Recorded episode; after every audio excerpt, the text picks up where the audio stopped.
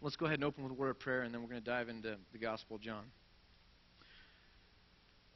Father, uh, we just come to you this morning and, uh, and realize that life is important and life is short, and we don't want to waste the times that we meet together. We don't want to waste uh, opportunities to worship you. We don't want to waste opportunities to connect with other believers and encourage one another. We don't want to waste our life in mediocrity. I just pray that you would wake us and stir us and, uh, and give us the eyes just to see all those little divine moments that, that are all around us. The people that are trying to bless us and we're not seeing it. The people that we could bless but we're not seeing it. The things that you're trying to say to us but we're not paying attention or praying. I just pray that you would stir us and wake us. And I, I pray that in Christ's name. Amen. Um, this morning, we're going to do something we haven't done in a long time, but we're just going to digest a big, massive chunk of Scripture. Um, so you can turn, if, if you would, to John chapter 1, or you can uh, read along on the screen. But we're going to go from John 1, verse 15, all the way through John chapter 1, verse 34. And, and so we're just going to kind of read through this, and, and I'll try and make a couple comments as we go so that we're, we're getting it. But um, let's go all the way through it, and then I've got a couple thoughts this morning. Starting in John 1, verse 15, says this John, now this is John the Baptist, John testifies concerning him. That is the Logos, because he hasn't yet named Jesus up to this point in the gospel. Um, the one that was with God and was God that has now come. And John con- testifies concerning him. And he cries out, saying, This was he of whom I said, he who comes after me has surpassed me because he was before me. Now, this is a culture where age and time sequence really matters. The eldest child was greater than the younger child, uh, children. And the person who was first is greater than the people who come after. And John is clearly, John, the writer of the gospel, and then John the Baptist are both, in some sense, here clearly denoting that Jesus is greater than, the, uh, than John the Baptist. And part of that greatness comes because he was before him. He was with the Father in the beginning, and now he's come. He doesn't come after John the Baptist, he was before him. And they, they take pains to kind of say that. verse 16, it says this From the fullness of his grace, we have all received one blessing after another. For the law was given through Moses, grace and truth came through Jesus Christ. Now, Jesus Christ, it's the first time it's mentioned here in the Gospel of John, and it's only one other time that is mentioned that Jesus' name is mentioned in this full kind of tidal way in the whole of the Gospel of John. Jesus Christ is mentioned here, and then again in John 17:3, where Jesus is praying. He says, "Now this is eternal life, that they may know you and know the Son that you sent, um, Jesus Christ." And so you, you kind of get this bookend where um, the writer, John, is saying this person, Jesus, is the Messiah. And, and the word Christ just literally means anointed one, and it's what they would use to translate kind of the Hebrew Messiah. This is Jesus, the Messiah, the one from God. And so this is the first time we see it in the Gospel of John, and he does it in contrast to Moses. Not against Moses, but in distinction against Moses. And why is that important? For the law, verse 17 again, was the law was given through Moses. If you'll just flip over to John 9:28. This was kind of always the, the battle that Jesus fought. Moses was the guy, he was the authority. And so you see the Pharisees talking about this. And um, And in verse 28, 920, it says, Then they hurled insults at him and said, You are his fellow, uh, this fellow's disciple. We are disciples of Moses. We know that God spoke to Moses. But as for this fellow, we don't even know where he comes from.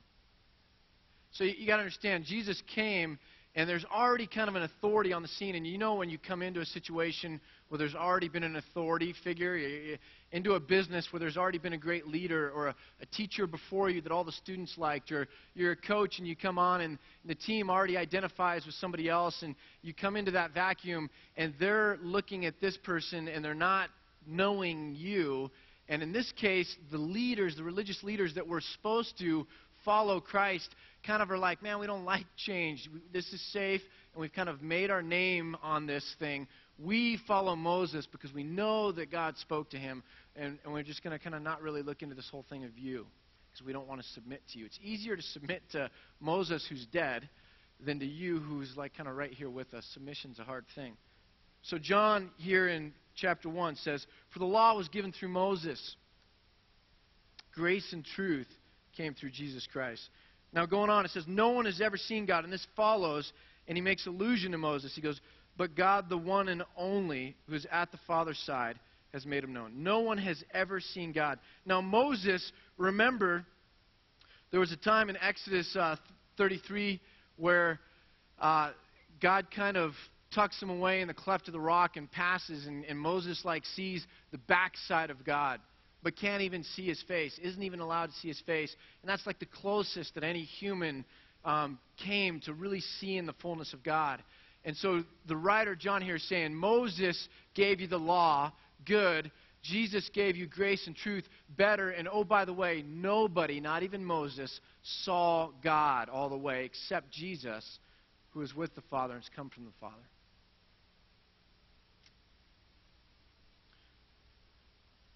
Now, if you remember in, um, in this whole gospel, the thing that gets Jesus killed is blasphemy. The reason the Jewish leaders handed him up to the Romans and then the Romans put him to death and all this is because Jesus made himself of equal authority as God. It was blasphemous. You, a mere human, talk like you're on the, the level with God, and they eventually killed him for blasphemy. And here's John saying, Guess what? That's why they killed him, but it was true. No one has ever seen God, but God, the one and only, Jesus Christ, it's a reference back, who is at the Father's side, has made him known. There's a parallelism there, and he just denotes Jesus again as actually being of God, being being God, and then coming down to earth. In verse 19, we see a big shift. This is the beginning of um, the gospel narrative of John. So you've had the whole introduction, and now we get to verse 19, and the writer here continues and he says, Now this was John's testimony when the Jews of Jerusalem sent priests and Levites to ask him who he was. And he did not fail to confess, but confessed freely, I'm not the Christ. And so they asked him, Then who are you? Are you Elijah? Because Elijah was taken up, and then the prophecies were that he would come again. And he was, um, John the Baptist, we find out later, really was that in that type. He was the, forerunner to Jesus, that kind of figurative Elijah. But John here says, No, you don't get it. I'm not actually Elijah coming back. That's not who I am. Um, I'm not Elijah. And then they said, Well, then are you the prophet? And this goes back to Deuteronomy 18, where Moses says, Someday there will be a prophet. And they said, Well, are you the prophet? And he answers, No. And finally they said, Who are you? Because you got to remember, like, the guy's wearing um, like animal skins from Banana Republic and eating locusts. And he's like, you know, most preachers try and tiptoe around preaching too hard right at you and, you know, and teaching you. And John the Baptist, like, if there was ever a hellfire brimstone guy, like, I mean, so here's a guy in the skins eating locusts and just calling it out, right? Um, and so they're just trying to figure out what's going on. And, you know, who are you? Give us an answer to take back to those who sent us. What do you say about yourself? And John replied in the words of Isaiah the prophet I am the voice of one calling in the desert. Make straight the way for the Lord. Isaiah 40. Now, some Pharisees who had been sent questioned him. Well, then, why then do you baptize if you are not the Christ, not, not Elijah, nor the prophet? What gives you the authority to take people out into the river, cleanse them, proclaim that they are, are being baptized for their sins and being absolved of their sins, what gives you that authority if you're not the Messiah, you're not Elijah, and you're not the prophet? What are you doing there? And here's the funny part because in verse 26, listen to what John says. He doesn't really answer the question. They say, What authority do you have? And he, he doesn't answer. He says, I just I baptize with water. But among you stands one you do not know, and he is the one who comes after me, the thongs of whose sandals I am not worthy to untie. He, he doesn't talk about his authority. Like, I'm John the Baptist, man. Like, I have to wear these skins and eat these locusts. You know, who are you to ask me who I am? Like, look what I'm going through. You know, like, he doesn't defend himself. You know how we would? You know, like, we don't like to be questioned. And John the Baptist knows his role, and he's not trying to defend himself or uphold himself. He doesn't even answer the question. He says, Look, it's not about me. I'm doing this to get you ready for a guy who's going to come. I'm not even fit to take off his dirty sandals. I watched a documentary that's pretty killer, um, The Fog of War. It's like Robert McNamara looking back at his life. He was the, Secretary of Defense during Vietnam, the, the Kennedy and then Johnson administrations, and the guy is an absolute genius, and, and obviously has become wise through the years and stuff like that. So this whole documentary is him looking back. And there's one point where he's saying, you know, during his time as Secretary of Defense, he learned kind of this, uh, this little habit, political habit, where he says, you know, what you, what you do is you don't answer the question they ask, you answer the question you wish they had asked. So they showed, like in the documentary, like all these clips of reporters asking these questions and he just doesn't even blink his eye. He just goes off on something totally different. And you're like, you know, but it sounds really good. So he just ignores the question and set, you know, talks about what he wants to talk about. And that's kind of what John the Baptist is doing here. He's like, you don't even know how to ask the right question here. It's not about me. Let me tell you who it is about. And the interesting thing is to, to Levites and priests, he uses something here that really would have caught their attention. There's a, a rabbi that's like quoted around the time of Jesus um, with a, a, good Italian name, Joshua ben Levi. Um, and uh, he's quoted around the time of Christ as saying, now for a disciple with its mas- with his, his, or her, well, his master back then, uh, with a disciple with his master, it has to be you're obligated to treat that person um, as a slave would treat his master also. So if you're a disciple with a teacher, with a master, you need to treat that person the same way a slave would have to treat his um, or her master. And up to the point of you don't have to take off their sandals. Okay, what's going on here? Look, that's the teacher. You follow them. You do what they say. You're obedient. You're humbled and, and submitted. And you just follow along up to the point of you don't have to take off their sandals. You know, dusty feet on those roads, sandals, all that kind of stuff. And so you need to really follow, but that's the one thing you don't have to do. And what does John say here, which is amazing? He says, um, This person coming who's after me, it's not only taking off his sandals, I'm not even fit to untie his sandals. I'm not even fit to touch his feet. Like, we're not just talking about a teacher and I'm like a student. We're talking about someone just completely higher and above me. And they would have understood that. And so, I mean, he's just saying, look, it's not about me. There's one who comes after me who it's about. And he continues. And says this This all happened um, at Bethany on the other side of the Jordan where John was baptizing. Now, the next day, John saw Jesus coming toward him, and he said, Look, the Lamb of God who takes away the sin of the world. And this whole idea of Jesus being that, that, that sacrificial lamb, this is the second allusion to it. In John uh, 1, verse 14, the, the structure the language there is God's one and only Son, and it really ties back to Abraham and Isaac. And if you remember the story, Abraham has to take Isaac up, his one and only son, and he's going to sacrifice him to God. When he gets there, God says, No, no, no. I provide the sacrifice. And it points forward to this time with Christ. And so here's the second time in just the first chapter where we get this illusion from, from the gospel writer here that Jesus is that one who is sent to be the one and only, the one who, um, who God provided to be the sacrifice, the Lamb. So John the Baptist says this, who takes away the sin of the world. And this is the one I meant when I said, A man who comes after me has surpassed me because he was before me. I myself did not know him, but the reason I came baptizing with water was that he might be revealed to Israel. Then John gave this testimony I saw the Spirit come down from heaven as a dove and remain on him. I would not have known him. This is fascinating to me. I would not have known him except that the one who sent me to baptize with water told me, The man on whom you see the Spirit come down and remain is he who will baptize with the Holy Spirit. I have seen and I testify that this is the Son of God. Now, what John the Baptist is saying is in the Old Testament, you see a lot of instances where the Holy Spirit comes and, and, um, and visits somebody, or, or the power of the Holy Spirit comes upon somebody. But the prophecies about the one that was going to come from God were that the Holy Spirit would remain with him, that he would be filled with the Holy Spirit.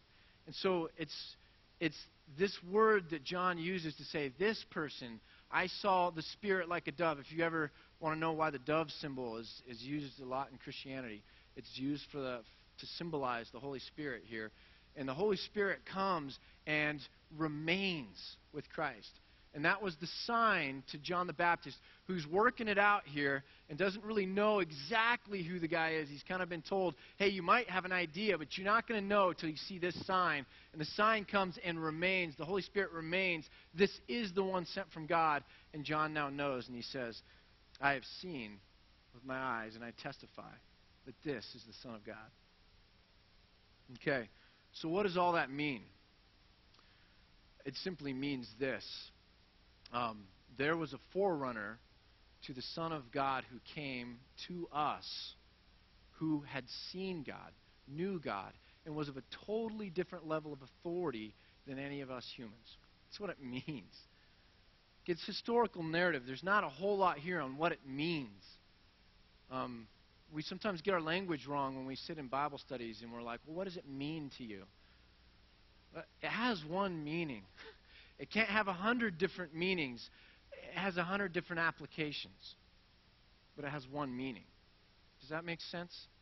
We got to get our language right because if we're going to really seek to understand what God would say to us through Scripture, we got to position ourselves right. And Scripture has the meaning for which it was written, but it has application in every generation in the in the 900s, in the 1500s, in the 1700s, in the year 2009, it applies and it's relevant with the meaning that it has. Does that make sense?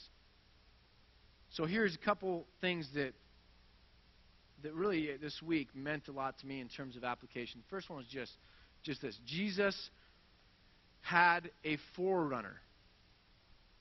Um, if Jesus was like a chef on one of those cooking shows, um, he had somebody come in and set up the ingredients. Okay? He had a helper lay the groundwork for what he was going to do. So, what's the big deal to that? Uh, it means that he stands, his ministry in some sense stands on the shoulders of John the Baptist's very human ministry. It's really interesting, right? So God comes down, and instead of just saying, I've got this, I don't need the help of any of you silly humans, um, I'll do it myself. He doesn't say that. God comes and takes this thing where it's handed off to him and then runs this leg of the relay race. John ran this leg of the relay race. It's really fascinating to me. Um, why didn't God just do it all himself? Why didn't God, if, if it needed to be prepared for him to take it, why didn't God also come and handle it all himself? And then you would have had a son of God laying the groundwork for this Son of God, then you'd have like two God mans, and then you couldn't get this whole thing of one of them being less than the other one because they'd both be God man and they'd be of the same worth, and it just wouldn't work, one of them being less than the other. And, and I'm only talking like two people right now. Um, me and like these two junior hires. We're in our own little world. Um, what am I saying? Uh, um, what I'm saying is this let me give an illustration. Back in the Middle Ages, around the 1200s, the Christian scholars, because philosophy was frowned on, and if you started thinking about ideas too much, you'd be killed. So they just talked a lot about really trivial religious things. and they would talk about things like can God create a rock so big that God can't move it? And they would talk about things like, you know, um, Thomas Aquinas would talk about things like does, does hair grow in heaven? You know, and then later on um, down the road, it was the one you've probably heard before, like how many angels can be on the, the, the head of a needle? You know, and you're like, really? Is that what we're talking about? Um, but the answer to that question, can God create a rock so big that God can't move it, is real simple. Because the idea is this you're putting a, a trap out there that God's supposed to be omnipotent, which means he can do anything. Well, can God do this? And the answer to that is real simple. Um, this is logically incoherent. Creating a rock um, as an irresistible force in creation, creating an immovable object and it's a, it's a category fallacy. It, it's logically incoherent. It'd be like saying, can God make a, a round circle? Wait, um, can God make a round square or a square circle? Sorry, that was redundant. But it's like, uh, can God make a rock so big that he can't move it? It's like, can God make a square circle? And it's logically incoherent. And the answer to kind of these little games they used to play back then was simply this look, God's omnipotence, his power, is limited by logic and consistency. God is omnipotent within the bounds of consistency and logic. So that, that's a good thing because when God says, um, I cannot lie, we know that he cannot lie. Because there's not this irrational thing going on out there where he can both not lie and lie all at the same time. Does that make sense? So God's power is limited by the rules of logic. Okay? So an irresistible force can't also make an immovable object its category fallacy. Why does that matter? Well, not only is God limited by logic in his omnipotence, but in creating the world, human beings, free, rational creatures made in his image, he, in some sense, has limited himself to work through us. God works through men and women who choose to allow themselves to be worked through by an almighty God. God didn't just choose to create robots and then write on the sky what he wanted and they would just go and do it, okay? We know that God doesn't just write everything on the sky with one of those planes, okay? God created free, rational creatures and he works through free, rational creatures. And Jesus comes and he picks up the baton from a very human, earthly ministry. What John the Baptist did that was very just human flowered into one of the most the most amazing divine and miraculous time in God's story of this world. Well, why is that cool? What's cool about it is um, there's an application for you and me here. It says to me as a pastor, um, that I'm supposed to speak as speaking the very words of God. And on one hand, that's really freaky because, you know, I get, a, you know, if I don't do a good job of it, I hear it, you know, because you guys know that I shouldn't be saying things that are wrong or untrue or, or whatever. And so I'm supposed to speak truth to the best of my ability. And, and it's freaky and it's difficult and it's hard and, and it's this high bar and, and ah. What's the cool part about it, though? The cool part about it is, in my very human, limited, you know, whatever messed up mind, doing the best I can, right?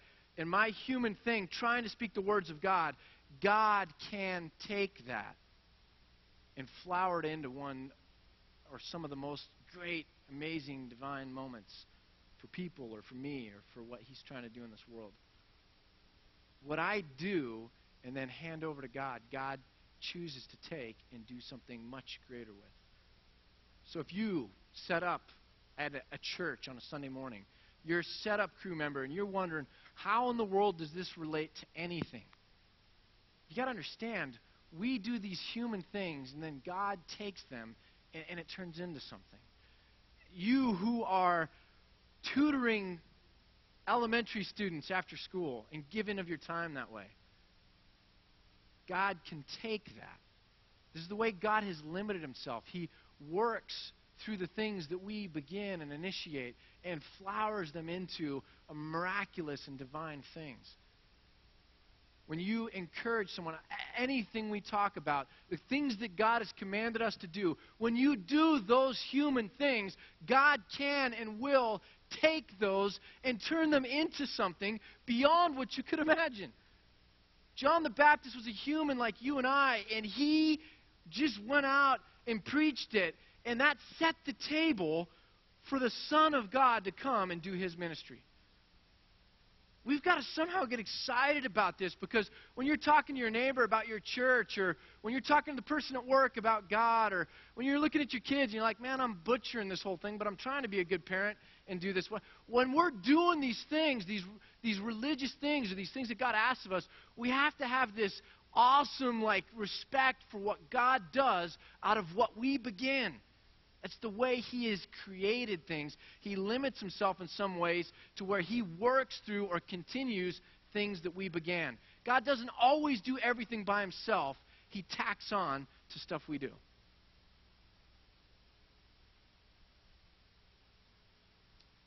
So, what's cool about John's example in this, to me, what's really cool about it is, uh, is he knew his place. So, if you'll turn back there again.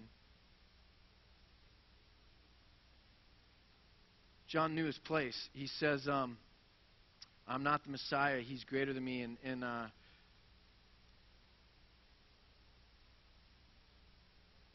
in John 3.29, I think we actually have it on the screen. Um, John 3.29, he even says this. The bride belongs to the bridegroom. The friend who attends the bridegroom waits and listens for him and is full of joy when he hears the bridegroom's voice. That joy is mine and is now complete. He must become greater, I must become less. I'm the best man at the wedding, says John. And my role is to be here and to get everything going, and I stand there, and then all of a sudden, when the ceremony begins, I'm done. My role, my value, my worth, it has come to an end. It's complete, but that's my joy. Um, what John is saying here is God gave me a dead end job. It had a finite lifespan to it. He gave me a dead end job. When I got to it, it's over. It's a dead end job. We act like the things that we're working on will last for centuries and will become the greatest things in the world. That's why we're investing in them. We wouldn't be investing in them if they were just dead end things, just for a time, and then it's over. We, we don't want to do that. It's interesting in the book of Acts, there's a cool little passage that says, David fulfilled his purpose in his generation, and then he died. He did his job, and then he died. And so not only does God give us dead end jobs, he gives us dead end lives. At the end of your life, you will die. So we get, as the humans, in what God is doing a story, we get dead end jobs, and we ultimately have a dead end life, and that's our part. We play a role on a team in a thing that is ultimately driving at what God wants it to drive at. That's really hard for us when we play subtle games with this. One of the things that I think my generation is doing that is so subtle and yet so destructive is this. Um, I think the, the phrase or the rallying cry should be I want to help change the world. Every Christian should, should have this cry in them. I want to, to help play my part and change the world. Bring about what God wants to ha- have happen in this world. What my generation is, has slowly and subtly done is change that. I want to help change the world to this. I want to change the world. And do you see the difference? Difference is this what is the focus of I want to help change the world? The focus is changing the world. When my generation gets a hold of it and says, I want to change the world, what's the focus? Focus is I. And it's not about my part, it's about God's plan. It's not about my part. I'm smaller. I'm not even fit to tie Jesus' shoes or, or what God's doing next or the divinity of, uh, of, of His plans, the, the, the, just the glory. It's not about me, it's about me doing my part. And so when we say, I want to change the world, we're saying, I want out of my role and I want to be the hero of the story. And it's like the, the, the, team, the, the football team, or whatever it is, where they don't value the goal high enough, winning the Super Bowl or being a team, so that everyone degenerates down into individuals only out for their own glory. And so there must be a really big God out there. We need God to be a really big God. If we're going to lay down our life and say, you know what, I am going to be a servant who does my part, even if it's a dead end job. I put all this time and energy to get to one point, and then just like a best man, I'm done. Unless there's like a bridesmaid that's really cute, and then it continues, right? When the church started, Antioch started, I was watching a documentary called The Grizzly Man. And this guy was going to Alaska in the summers, and um, it's like a de- there's a demon in that clock. Okay, so this guy was going to Alaska in the summers, and he was like living with the Grizzlies. um, and then filming himself. And you watch like five minutes and you, and you immediately realize there's something wrong with this guy. Um, so for like I think it was three summers, you know, uh, three or five summers, he goes and he lives with the Grizzlies, and you know gets up close to him, and he feels like he's the protector of the Grizzlies, and all this other stuff. And then eventually he gets eaten by a grizzly, right? and you're watching this whole documentary that's made out of the footage he shot and all this. And there's one part where they're at like kind of this little mini airfield, like the Bend Airfield, and they're talking to a good old Alaska boy, you know, who's there, you know, the grease ball cap on and stuff, and and he's like, well, he got what he had coming to him, you know, and and. Uh, and they're like, yeah, keep interviewing him. And the, the deal was after he got ate by the grizzly, you know, the Park Service went up there, shot the grizzly. They cut it open and they they retrieved the guy.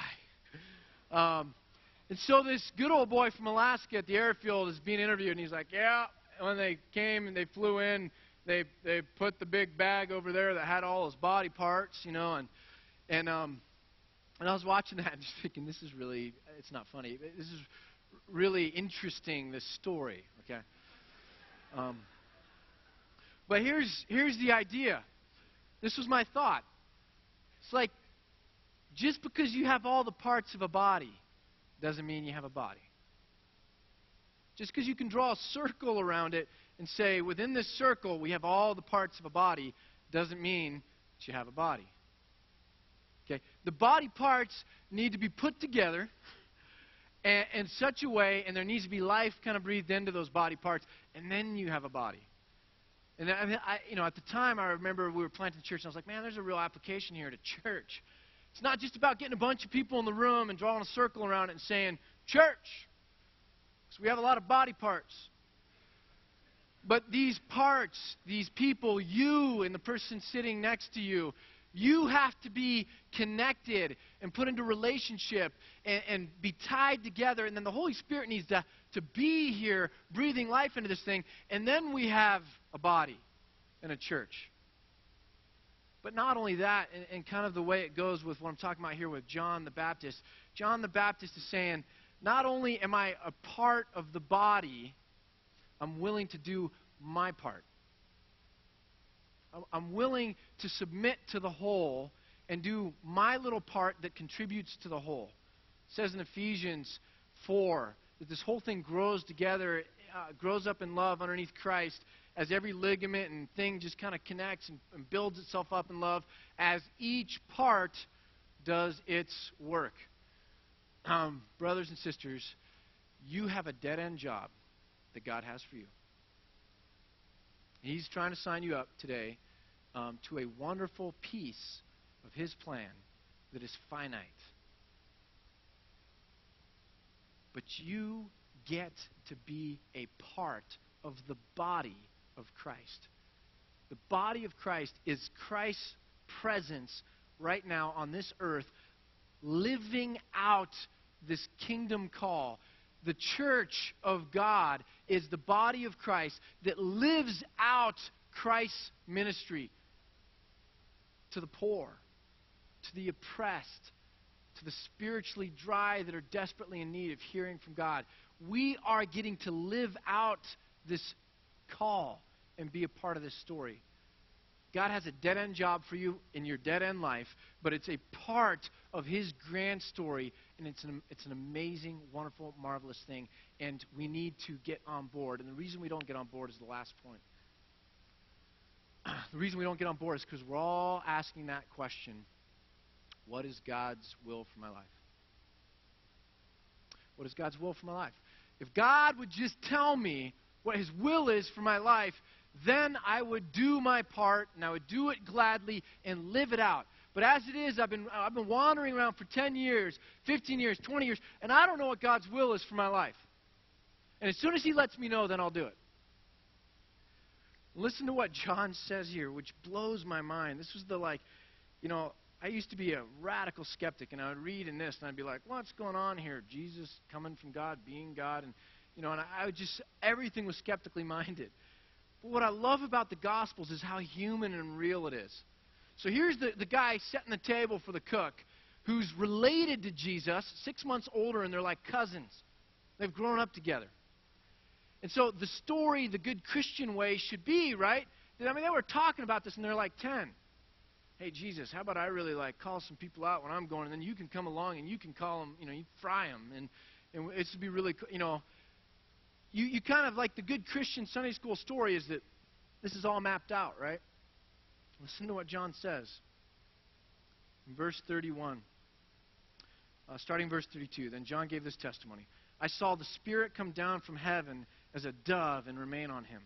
I would not have known him except that the one who sent me to baptize with water told me, The man on whom you see the Spirit come down and remain is he who will baptize with the Holy Spirit.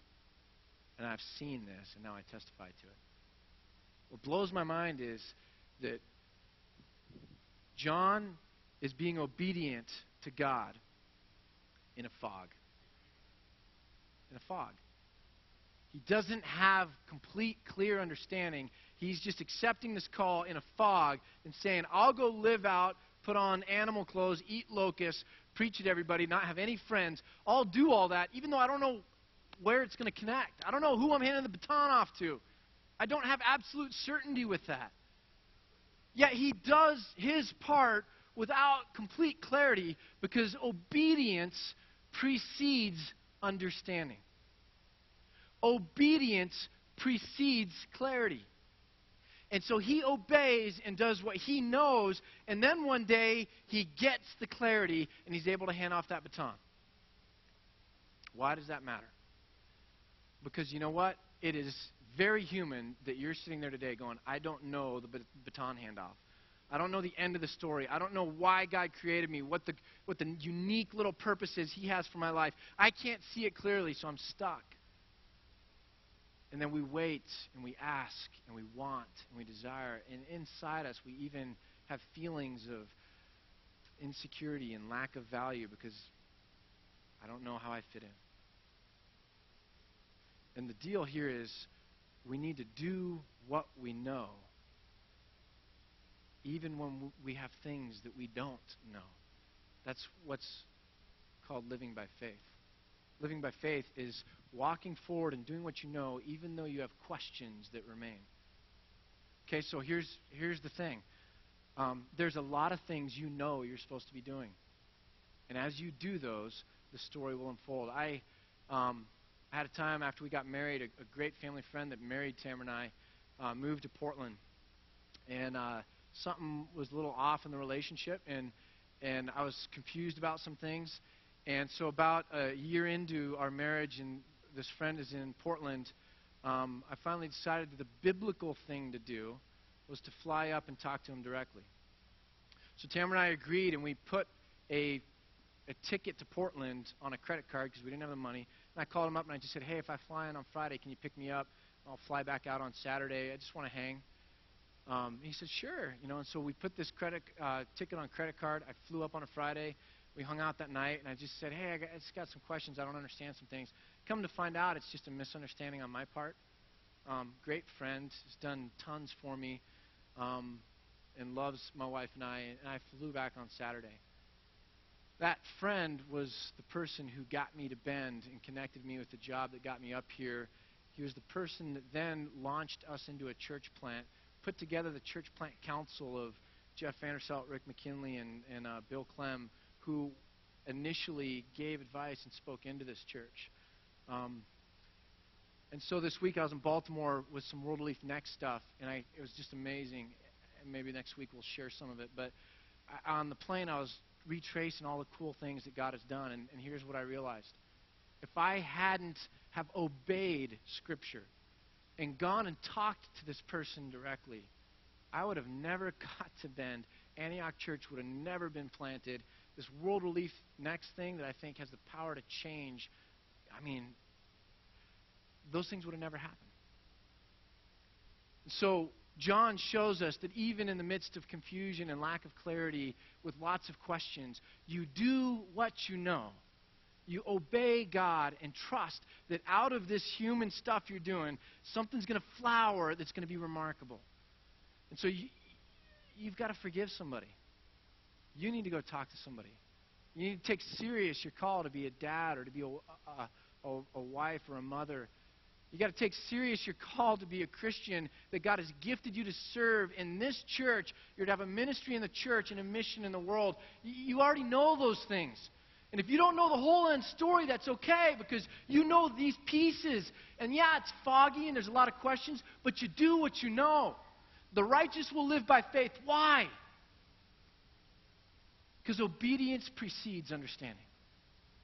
The righteous will live by faith. Why? Because we trust that out of what we do, God can take those loaves of bread and multiply them out and do something remarkable with our very human, very natural, very whatever lives and actions and motives and everything else.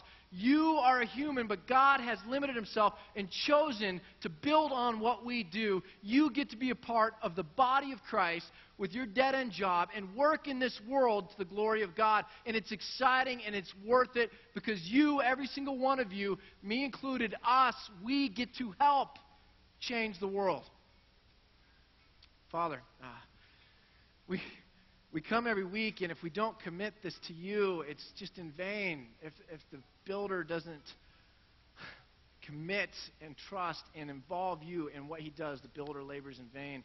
And we don't want this just to be another community human thing. We want it to be divinely inspired. We want your presence to be here. We want this, there to be life in this church to where when people come in, they look around and say, man, there's something different here.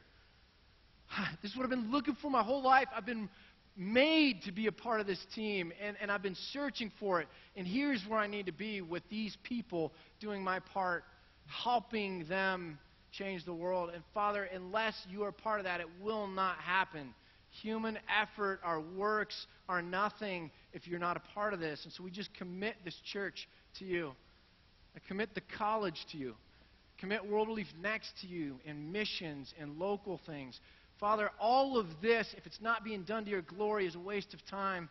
Please just guide us, correct us when we need to be corrected, and uh, just give us the joy that comes from knowing that what we're doing truly is what you'd have us do. That we really are bringing a smile to your face because we're trying to do our part knowing that you're going to work through us. In Christ's name.